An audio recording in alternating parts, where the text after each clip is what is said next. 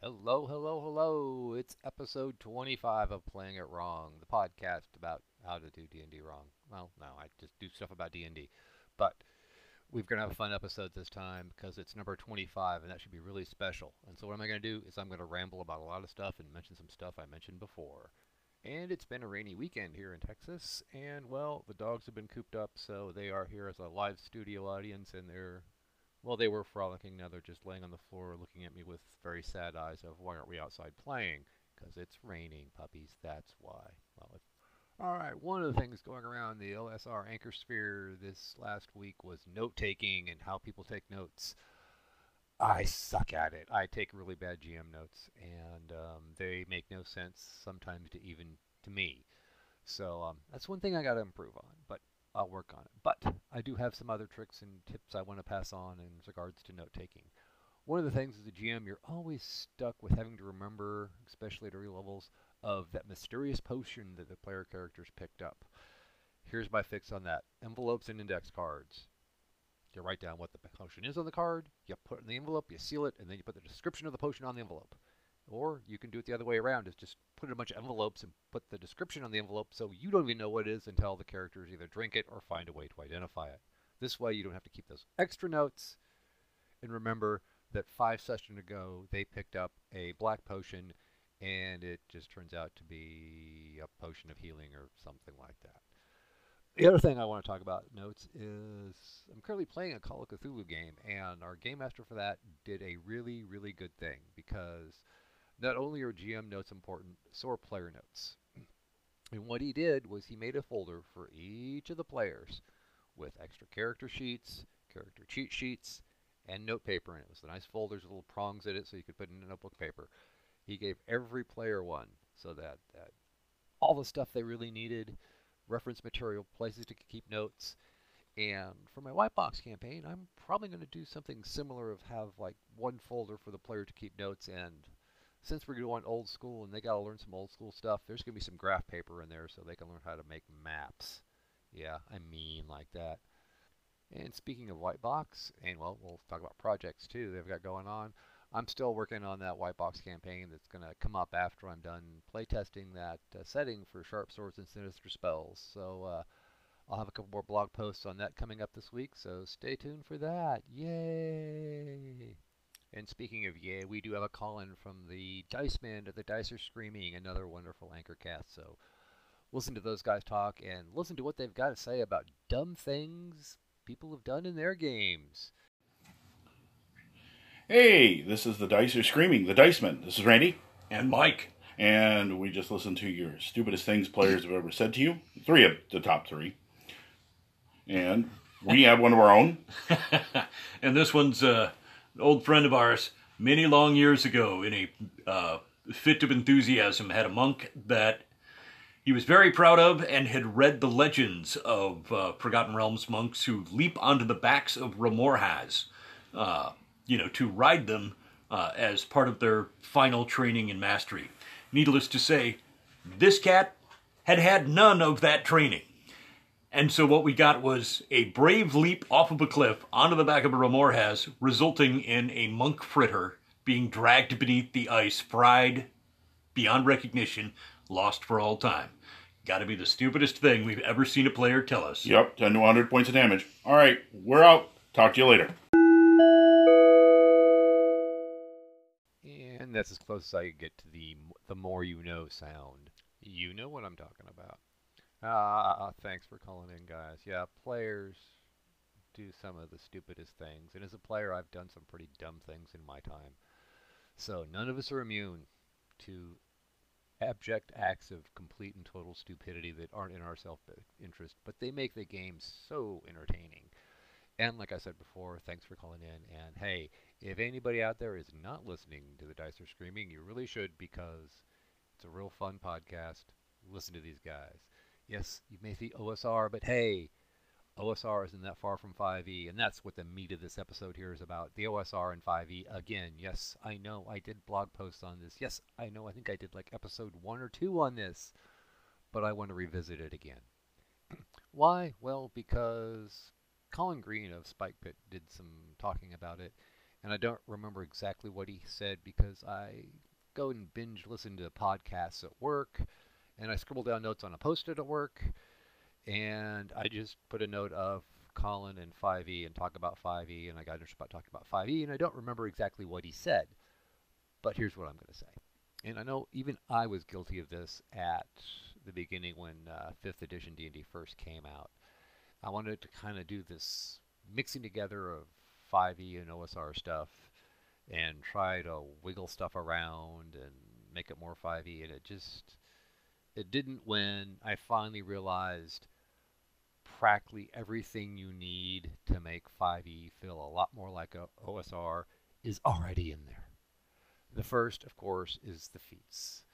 Some people hate feats, some people like feats. The feats for 5e are optional. That's right there in the player's handbook. But the meat of making it easier is in the DMG, and let me dig mine out. Let's start off right here in the introduction on page 4.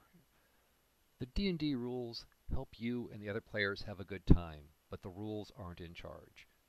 You're the DM, and you are in charge of the game. That really harkens back to the old good old rule zero and rulings not rules, and the DM can design the world and have the game go the way they want to. That being said, we need dig back further in the DMG. For this, we go to Chapter 9, the Dungeon Master's Workshop, where, in the first sentence, it plainly tells you, as the Dungeon Master, you aren't limited by the rules in the player's handbook, the guidelines in this book, or the selection of monsters in the monster manual. So, you can bend the rules the way you want to.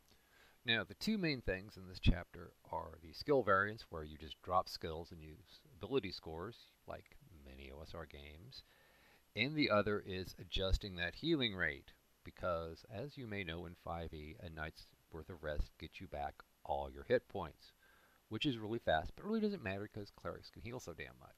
Now, I know it goes way beyond that than more of those few little things, but it's a start. Now, you're going to say, all right, I know somebody out there is going to say, but 5e is not OSR. You are most certainly right, is not. But it can come sort of close in its own weird way, but it's still going to be 5e unless you overhaul everything from spells and everything else. So I just look at it as a totally different game. Now, I did do a blog post about this oh, a few months ago, and I'm going to just kind of reiterate what I said there quick and dirty. Um, basic changes that I did to 5e to do a OSR more, more more OSR style game, we'll call it that, is get rid of every cantrip that does damage or heals. One, boom. As far as feats go, you know, I kind of like the idea of them. So the idea was, you drop the human, you get a feat at first level instead. Every player character gets a feat at first level, but that's the only feat they get. No feat trees, no bunch of feats, just that one feat that helps define the character more. That's the only we have to worry about. Now, that doesn't change much, and as at its essence, 5e will still be 5e. It's what it is. Live with it, and don't try to make it a retro clone. But, you know, which is kind of contrary to what I've been saying this entire time, but it's not. You can make it feel a little bit more like it to fit your tastes, but it still is what it is. That's not a bad thing, it's just like I said, that's the way it is. It's I feel it's a good game. It's a fun game. It's just not the same, but you can make it a little similar. Now, I know I've been singing the praises of 5e here really quick and easy and say, "Oh, like it's a wonderful game." Don't you like the OSR games? As a DM, yes, there's one important thing where OSR games beat the crap out of 5e, especially as a DM. Just look at the monster stat blocks. That's it. Just look at go to Swords and Wizardry, uh, light, core, white box, go to basic fantasy, labyrinth lord, any one of those, and just look at the monster stat block compared to a 5e stat block. Now the 5e stat blocks are not as bad as the third edition stat blocks, and I don't even remember what the fourth edition stat blocks look like. But as a DM, the simple, straightforward stat blocks in the OSR clones make the DM's job so much easier. Now, there's another thing that 5e kind of has also inherited from, I will say, third and fourth, and that's what I'm calling escalation. Now, if you remember right, for I mean, if you're listening, you probably know this already. Back in the day, magic users had a D4 hit die. Then they got escalated up to D6. Rogues used to have a d4 too. They got escalated up to D6 and then up to a D8. So there's kind of this escalation in character hit points because monsters were killing characters too often. Of course, then, so you gave characters, so they gave characters more hit points, followed by escalation of abilities, doing characters doing more damage to monsters, giving monsters more hit points so they can survive getting hit by characters, and you just get the cycle of bigger and bigger numbers that, in essence, don't mean anything extra. It just mean you've got bigger numbers that you're bouncing back and forth. Once again, here's where I think OSR clones hit it a little better than 5e. Okay, see, I'm loving and bashing two things at once, so either I'm going to make everyone mad or everyone happy, or I don't know. I'll probably make everyone mad because I both bashed and praised two games that I like in the same podcast. And the internet is not for thinking like that. Basically, what I'm saying here is both are good games. Both are fun games, but both are different. I'm going to go back to my good old food, food analogies. Uh, one's pulled pork and one smoked brisket. I love both of them, but I know they're totally different, toast totally different, and have different uses, and I prepare them differently, which I've done over the last couple weeks. But anyway, enough about that. So that kind of sums up my rant on 5e, the OSR, again, even though I did this earlier on. I don't know. But right now you're going to have to excuse me for a little bit because I'm getting the sad whine of I need to go outside and pee. No, that's not me, that's the dog. Ah, that was an interesting break. Yes, a good break in the rain, so it was time for pee, poo, and brush out the dogs because, well, we've got two, and one of them's a boxer corgi mix. And while she has short hair, she sheds like frickin' crazy. Anyway, it's that time of the show where I'm going to start wrapping things up here. First, um, I really want a wish list on Anchor for the app. Well, maybe it's on the app. I know it's not on the desktop. Of how about a freaking pause button? Because it would make my life so much easier. Also, I want to do a big shout out to Larry at Follow Me and Die. He's having a great success, not only with his Anchorcast, but also for his first product up on RPG Now. And note to self, actually send Larry a message and tell him that. Also coming up, uh, you know, I think I'm going to start trying to do uh, two episodes a week. Uh, make them a little shorter than the, the 15 to 20 minutes that I've been aiming for, but who knows? It's going to be as long as it takes for me to say whatever I want to say. So, two podcasts a week, two blog posts a week. That's a pretty good goal because I used to do a hell of a lot more, but uh, real life got really crazy, and well, things fell by the wayside, and real life took precedence, and well, not been as interactive as I should have been with the greater RPG community. Uh, which, note to self, also do more of that too. So thanks for listening, and I know this was supposed to be a special 25th episode, but it really turned into kind of a really long rambling rant, and kind of that's what I'm doing with these things, rambling what I feel about. All right, you know the drill. Here's the end credits. And thanks for listening. Please visit the blog at theymightbegazebos.blog. That's theymightbegazebos.blog. And the letter B, not B spelled out. Or visit us on Facebook. Just search for They Might Be Gazebos.